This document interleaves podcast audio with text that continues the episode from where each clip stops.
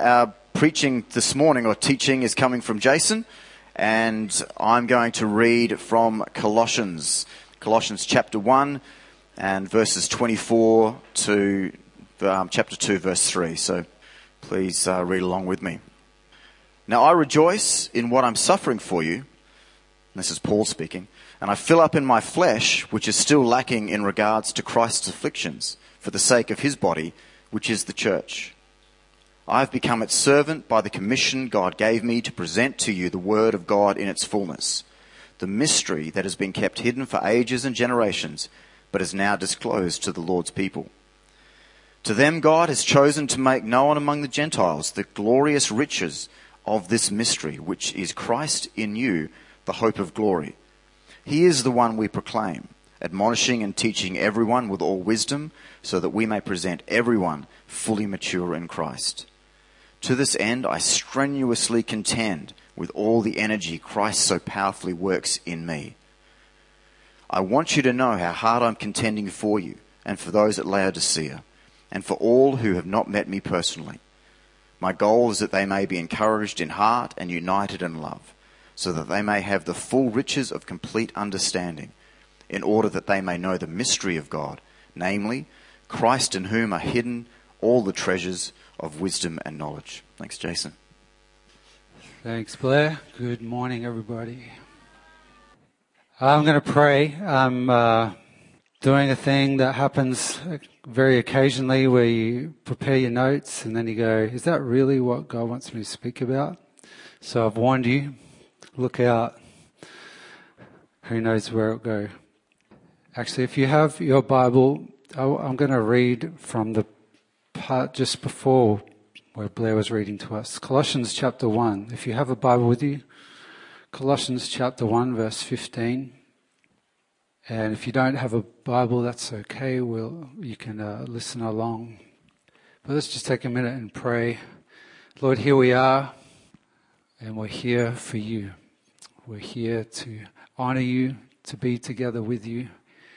And thank you for your presence with us, Lord. Thank you for the gift of being able to come together through the finished work of the cross as we have just celebrated, that we can be a people who come and stand in your presence. And we just we want to hear from you, Lord. We want to be with you. We want you to change hearts. We want you to do your work in us in this room, also our children who are out there in the various rooms, also our friends and family who are in Israel right now. God, we're just praying for every part of New Life Church this morning for encounters with the majesty, the mercy of Jesus. I'm just going to pray through these verses. Colossians 1:15. The Son is the image of the invisible God. We just set our minds upon you, the Son, who is the image of the invisible God. This one that Paul proclaimed, Lord, we want to look upon you. We want to behold you this morning. The firstborn over all creation. The one who created all things things we can see, the things we can't see, the things of heaven and the things of earth, the thrones and the powers, the rulers and authorities, it's all been created by you, through you, it's for you. You're before all things, Jesus. In you, everything has its place, everything is upheld by you. You're the center of it all, Jesus. You're the head of the body, the church. This morning we say, this is not our church. This is not a church that belongs to one person. It is your church. You are the head. You are the leader. You're the beginning and the firstborn from among the dead. Firstborn from among the dead. You who died, you are now alive forever. And you have supremacy in all things. Thank you, God, that your fullness dwells in this Son, Jesus. Through him, you've reconnected, you've reconciled everything on earth and in heaven by making peace through your blood shed on the cross. Lord, I pray we would have the eyes of our hearts opened more and more to see the beauty, to see the glory of who Jesus is, this one that Paul was proclaiming as he wrote this letter. And as we spend a few minutes just thinking about through some uh, of what Paul was encouraging the, the believers 2,000 years ago, we pray you would use this word to speak to us today. We welcome you, Holy Spirit. Let your living, powerful words touch hearts today. Amen. In the middle of those verses Blair read to us, it says, in verse 28, which will come up on the screen, He is the one we proclaim. He, being Jesus, is the one we proclaim, admonishing and teaching everyone with all wisdom, so that we may present everyone fully mature in Christ.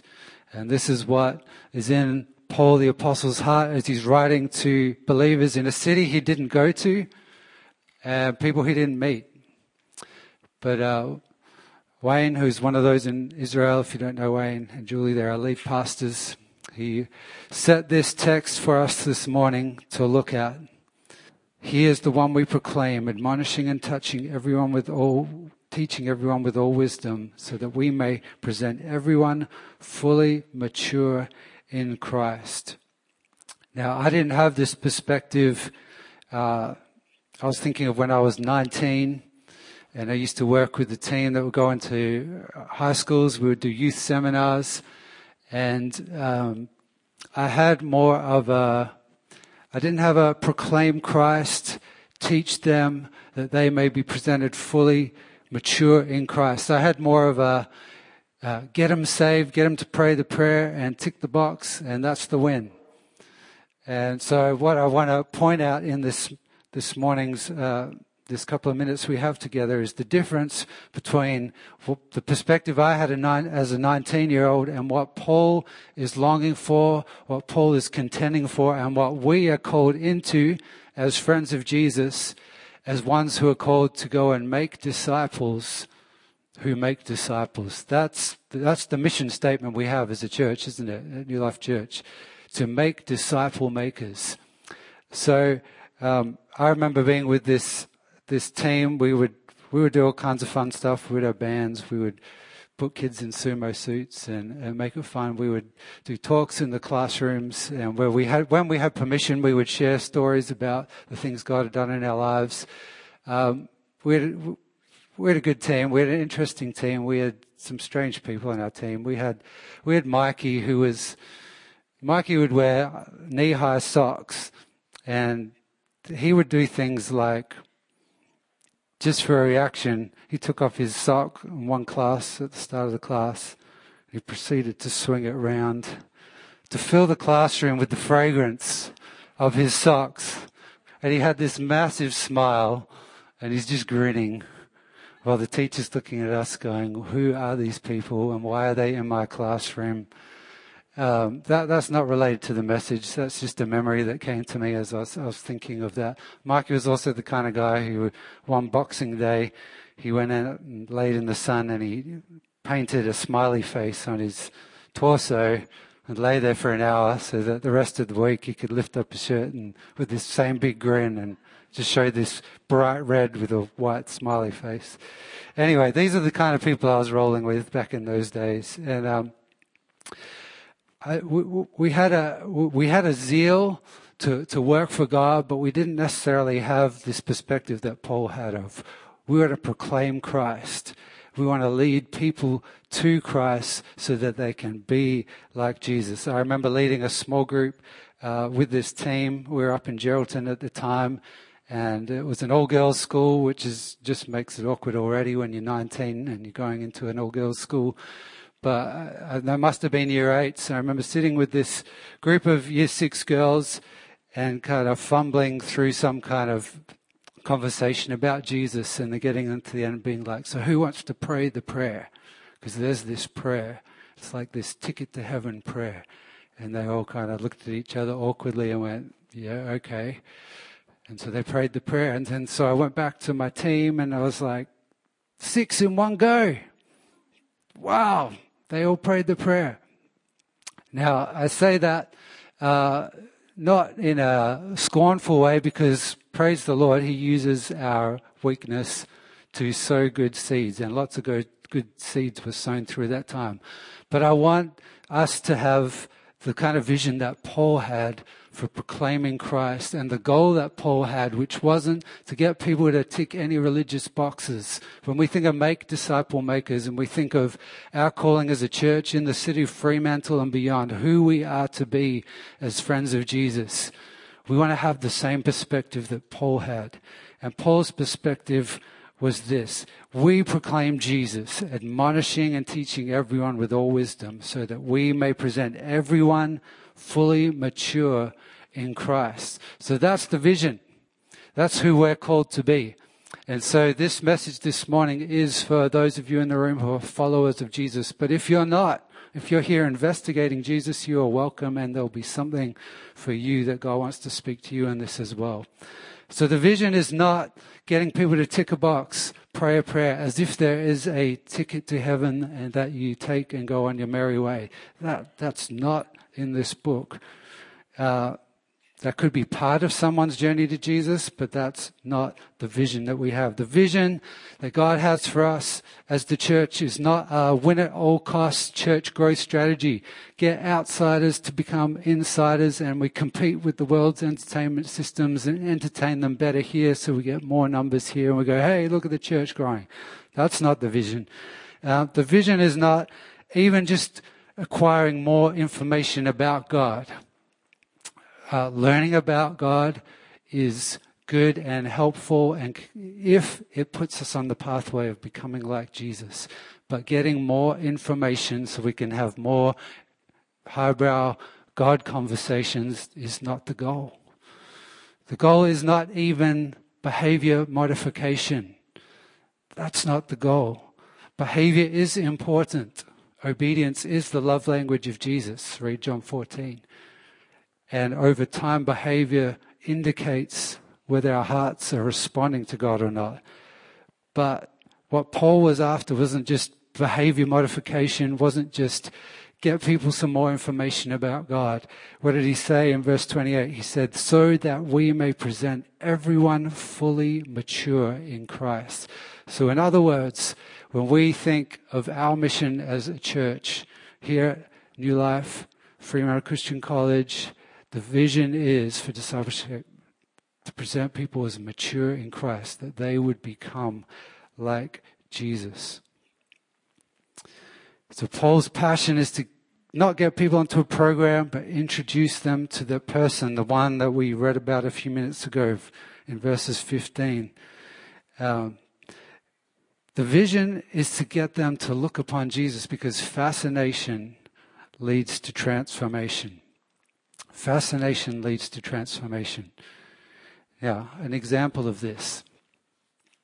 Consider this young man who's recently fallen in love.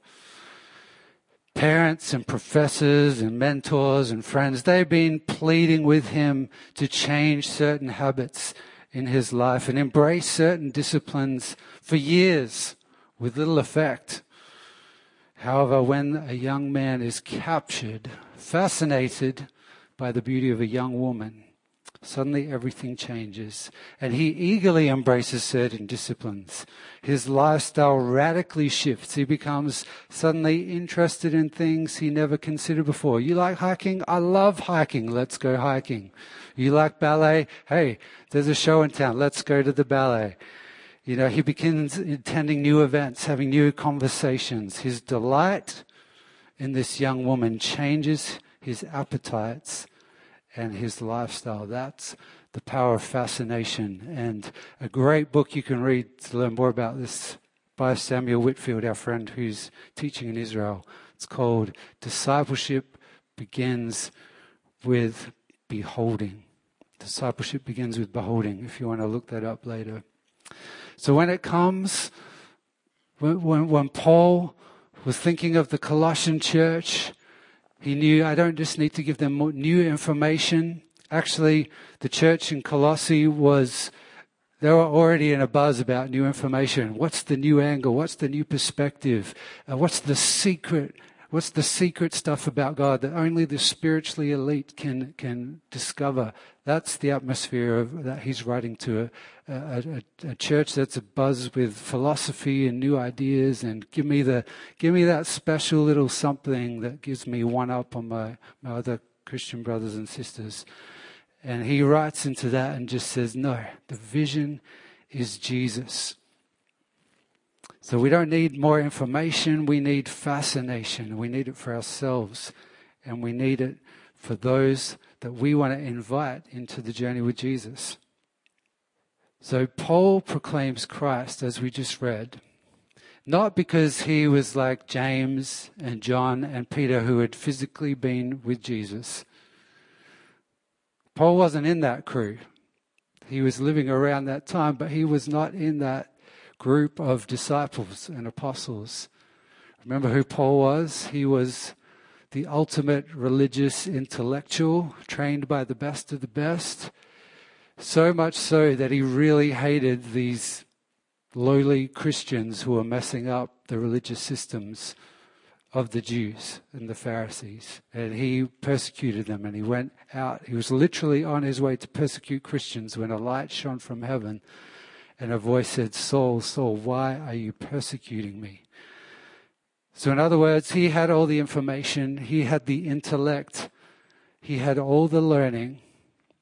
But when he saw Jesus, when his eyes were opened, and for Paul, it happened in a very dramatic way. The light shone from heaven, resulting in physical blindness, which then was like the eyes of his heart were being opened to see who Jesus was, even though he had this physical blindness. And he began this journey of realizing, oh, everything I've been studying, everything I've been working up to, these Old Testament scriptures that I've given my life to, they're all about one man, Jesus. And the journey of beholding Jesus began. See, Paul knew a lot of information about God. He could have probably talked about his Bible far better than any of us in the room. You know, he could have conducted week long seminars, but he wasn't saved. He wasn't transformed by a better argument. He was transformed by beholding Jesus. And not many of us are going to see that light shining from heaven. If you do see that, you're probably about to get an assignment like Paul did, because when it's that dramatic, it means God's setting you up strategically for something. But all of us can look into the scriptures like Paul did and behold Jesus. And that's how we are transformed. And that's how we are become a people who have something to say to those around us. Now, Blair read a verse after the feast of Jesus, and I have the same one here, 2 Corinthians 3:18. When Paul talked about this, he said, "We all who with unveiled faces contemplate or behold the Lord's glory are being transformed into his image with ever increasing glory, which comes from the Lord, who is the Spirit. So look with me and find the principle here that we're talking about making disciple makers. We're talking about wanting people to connect to Jesus for themselves. And Paul says, the transformation happens as we contemplate Christ, as we behold Jesus. We all who with unveiled faces contemplate or behold the Lord's glory are being transformed into his image. This is the picture of discipleship. This is what you want to have in mind when you think about people coming to Christ that we would behold Jesus, we would be able to proclaim Jesus to them, and that they would be able to see him for themselves. Not tick a box, not change a little bit of bad language, not uh, have some good information about God, although we want that, but that they would see Jesus. So being with Jesus and beholding Jesus leads to becoming like Jesus. This is how discipleship works. And that's the critical piece that we need to be those who make disciple makers, to be with Jesus. Being with Jesus more than we're attempting to do for Jesus. Being with Jesus more than we're attempting to do for Jesus. Because we can really busy ourselves with good Christian activities, can't we? And we can really end up with, to quote Shakespeare, full of sound and fury, signifying nothing. Now, I don't read Shakespeare. I don't want to think of you more highly than you ought. But I saw that quote and I thought it was worth saying. Someone else read Shakespeare and I just copied their quote. But but is this, is this a picture of the church sometimes? Full of sound and fury, signifying nothing. Can I have my little diagram up there? Pete Scazzero, who's a great author, pastor, he said, Discipleship is about offering to people who we are on the inside, specifically who we are in God. And this tells us that we can only give away the life and faith we actually live each day. Read that again. Discipleship is about offering to people who we are on the inside, specifically who we are in God. This tells us that we can only give away the life and faith we actually live each day. We want to be a disciple making church. But we can only give away the life and the faith we actually live each day. So let's talk about it. Family chat in our new life context. Worship team, people. I see you. We are disciple makers. We were talking about this a few weeks ago. As a worship team, we're disciple makers. We do not need more Christian karaoke in the world. Amen? Amen. We do not just need to sing the song of the club like, like any footy team would do. We need to cultivate life in Jesus so that when we come together to lead people and sing to Jesus, we're giving away of the life we have. Does that make sense? And that's when worship, a team can lead powerfully in worship because this is more than this. They've been with Jesus during the week. Youth leaders, where are you? Youth leaders, where are you at? Yes, I see you. I see even the ones who don't put their hands up. Incredible opportunities. We have how many Friday nights? 40? 40 kids come? 30? 30 to 40, somewhere in there. Or New Life Kids team. We have what, 40 come on a Thursday afternoon after school? not all of them from uh, households following Jesus. We have incredible opportunities as a church to sow into them and make disciples. But we just don't want to be, create kids who are busy with new religious activities. They're busy enough. They've got enough going on in the world. We want to be people who be with Jesus, who see Jesus for ourselves, are being transformed by that, and that spills out onto them. And we help them to see Jesus. Parents, it's the same for us. The being with has to outweigh the doing for. We don't want to just multiply little religious people. We want children who see us being in the presence of Jesus and being transformed by that. And when we speak to them, we speak with authority from the place of, I've seen him and he's good. I've looked at him through the scriptures, I've meditated on him, and he's good. He's worth giving your life for. Let's go after him. And we're all called to this together. And our success in the mission that Jesus gave us, go into all the world and make disciples, is going to be directly tied to are we being with Jesus? Are we beholding Jesus? Remember, Paul said, the beholding, the contemplating of Jesus is what leads to the transformation. So, do we need to slow down our lives a little bit, perhaps? To be in the presence of Jesus before we busy ourselves with what we call the work. Our habits, our time, our use of money. Do we need to recalibrate any of that so that we aren't living lives, you know, full of sound and fury, signifying nothing? We want to get in step with the pace of Jesus. Behold Him. And then open the doors of our hearts and our lives to make Him known to others. So that's who we want to be as a people who obey Jesus' command to make disciples. We proclaim Christ, admonishing, which is another word for like warning, correcting, teaching everyone with all wisdom so we may present everyone fully mature in Christ. What does maturity mean? This is Paul's vision. To have people who are mature in Christ. Um, my next graph, please. Thank you. Oh, it didn't come out too clearly, but there's a progression of maturity from the baby to the adult.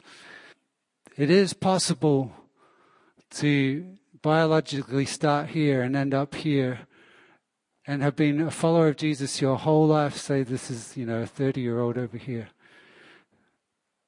We, we want 30 years of beholding Jesus. We don't want uh, 30 times of repeating the experience of this baby. Does that make sense? So we want, we want, we want depth. We want, Paul said in the, the verses Blair read earlier, that all the treasures of wisdom and knowledge are hidden in Christ. We want to be a people who have depth. We want to be a people who mature. Another word for mature is complete or reaching the goal. Paul says, I want to present everyone fully mature in Christ. I want them to reach the goal in Christ. I want them to be complete in Christ. Not just repeating a toddler experience for decade after decade. Friends, if you feel stuck in your walk with Jesus, there's more.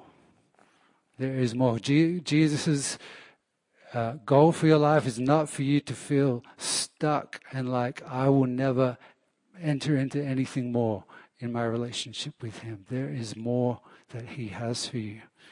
So we want to be people who take people on this journey and say, I'm going to teach you to behold Jesus with me. So come to the prayer room with me. And we're going to spend time looking at Jesus together, being in the presence of God together. I'm going to text you during the week and tell you what God's been speaking to me through the Bible and ask you what you've been reading in the Bible. That's discipleship. We're going on the journey together, not ticking the box of religious duty, but saying, What have you seen about Jesus? Come to house church with me and we'll pray together and we'll talk about living as followers of Jesus together. These are the kind of people we want to be. We're not chasing just a little bit of life improvement. In fact, if that's what we offer to people, it's going to be a very frustrating process for both them and us. Because God didn't become a man just to improve your life a little bit, He came to transform your life. And that's critical to our vision for discipleship. Too often we've, as the Western church, broadly speaking, thrown out a vision of come to Jesus, improve your life, a better life. But what Paul's talking about here is people who are mature in Christ, people who don't just have a little bit of alteration, a little bit more of an upstanding citizen, but a transformation to be like Jesus. Transformation meaning if you cut me, love comes out. Transformation meaning instead of being quick to react in offense, I actually have compassion, not because I was compassionate, because I've been in the presence of God who's merciful and my heart's been touched, and now I respond differently transformation where pressure comes, because it will, and trial comes, and I don't shrivel up in fear as my first reaction. I can rise up in faith. This is the transformation we want. And this is this is the so Paul's writing physical letters, but there's one time when he said, "You guys that I'm writing to, you are the letter to the people around you." Like you might be the only Bible your neighbors read this week. So you got to be people in the presence of God, transformed by Him, so that when they read your lives, they see, oh, mercy, kindness, compassion. This is different. That's who Jesus is. Now, there's another component to discipleship to calling people into relationship with Jesus that that I want to finish with here this morning. And it's in verse 20, well, starting from 29. Paul says, It's on the screen. Verse 1, uh, chapter 129. To this end I strenuously contend with all the energy Christ so powerfully works in me. I want you to know how hard I'm contending for you. That's the church in Colossae. I'm contending for you and those at Laodicea, which was just down the road, and for all who have not met me personally. So catch this. He's strenuously contending for this maturity in Christ for people he's never met personally. He, he can't text them. There's no live streaming of his preaching. We do have this one letter recorded from him to them, which would have taken, you know, who knows how long, get from his prison to their city. In other words, there's not a whole lot of interaction. You like they couldn't leave comments after they'd read the letter, right? There's no there's no follow-up emails. But he says, I'm strenuously contending for those who have not met me personally. So how did he do this? Well, here's the clue.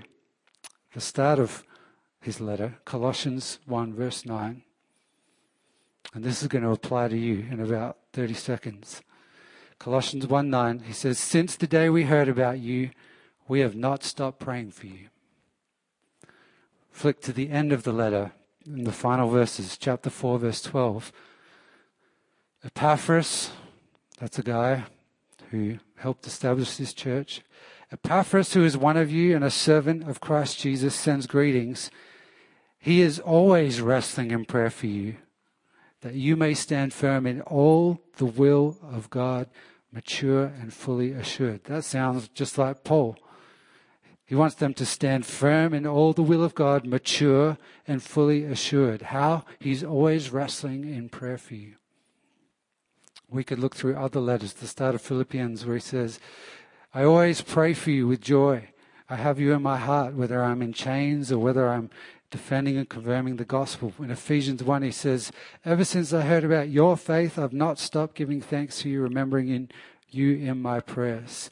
In other words, there's a component of being disciple makers, New Life Church, where we wrestle in prayer. And actually, this is the place we have to go.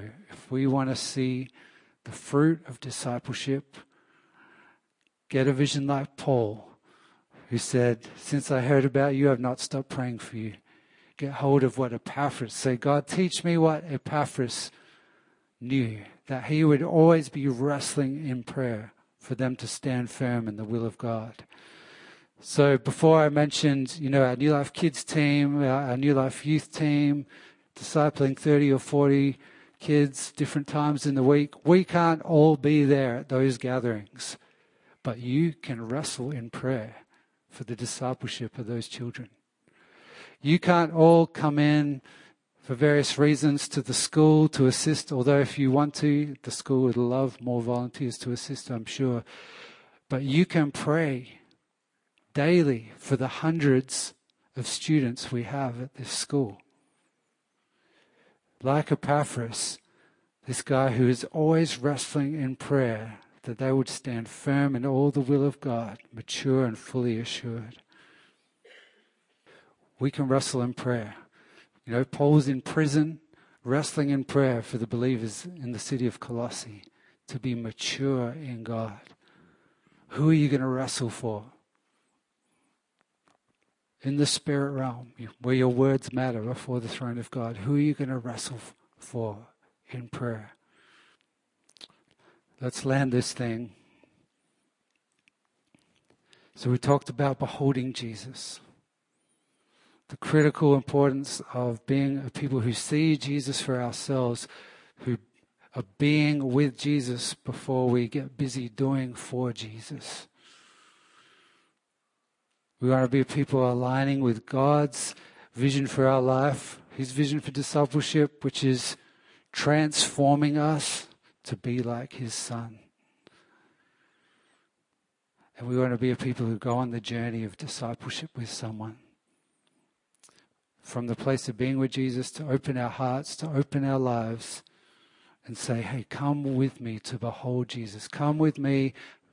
I want to help you learn to look at Jesus for yourself because I want you to stand firm in all that God has for you. Let's stand and let's pray.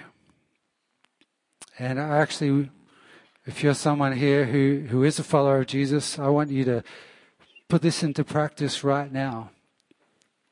First, praying for yourself to be one who beholds Jesus and is becoming more like Jesus. And then praying for those in our lives who we want to see come. And they're not there yet. They may not be connected to Jesus, but we want to see them become mature in Christ. So, first of all, a prayer for ourselves, and you can pray along with me. Lord, we stand before you today we receive again the, the invitation from the Lord Jesus Christ, which was to go into the world and make disciples, to make those apprentices, those followers who are becoming like the one they follow. And we read in this letter, we catch a glimpse of the heart of Paul and the zeal that was in him for even people he had not personally met how he strenuously contended for their fullness in Christ. He did that from the place of seeing you and beholding you and being transformed by you. So, Lord, firstly, we pray for ourselves this morning. We ask for a spirit of revelation. We ask that you would deliver your church from boredom and bring us into fascination. Lord, so often the hindrance to the knowledge of Jesus going out just because we're because we're bored, because we're dull. So Lord, forgive us where there's been a dullness that's crept in, where we've said, I know that, I've heard that before, I'm familiar with that. Lord Jesus, help us. Holy Spirit, help us to see, open our eyes to behold Jesus and transform our hearts that we, we would have hearts ready to go out and to love well. Lord, where we've been busy but we haven't been with you, help us to come back to that place, to slow our lives down to the pace of Jesus, be people who are in your presence, who are sent out from your presence. And now, Lord, we just pray for those in our lives you've called us to love, you've called us to represent you to. Go ahead and begin to pray for those in your lives you want to see encounter Jesus, family members, friends. Lord, we lift our voices today and say, It's not okay, Lord. It's not okay that our city would be asleep, indifferent to you. We ask you to wake up this city. We ask you to wake up every student in this school. We ask you to wake up our family members, Lord, who do not know you, our neighbors. God, wake us up to the reality it's heaven or hell. And wake up those around us. Spirit of revelation, only you can do this. Only you can illuminate the need. Only you can make them aware And God, you're the one who can change their lives with your kindness, with your mercy, with your grace. So this morning we just proclaim Christ, as Paul called us to. We proclaim Christ, the one who brings people out of darkness into light. We proclaim Christ, the one who is a healer, the one who is a restorer. We proclaim Christ the one who has the supremacy in all things, the one who's holding all things together, the one who is able to work all things together for good, the one who is for us. We proclaim you, Jesus. There's no one like you.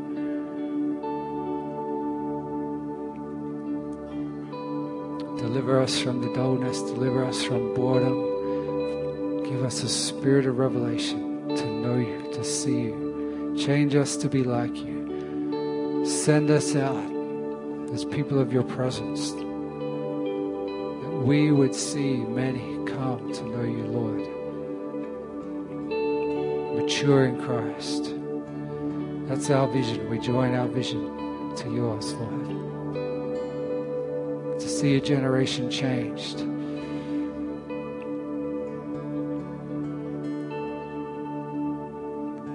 Come on, pray with me just another few minutes for this school.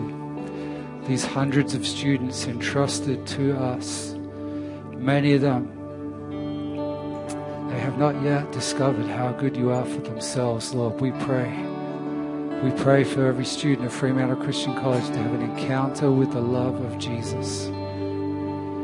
God, this is a sphere of influence you've given us. Maybe we won't see their faces, maybe we won't speak to them ourselves, but like Epaphras, we take, take our place. And we want to be ones wrestling in prayer that they would know the will of God, be fully assured, be mature in Christ, God.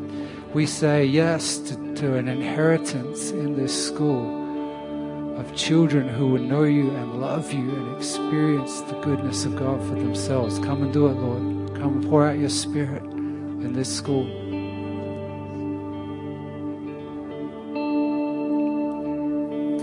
Amen.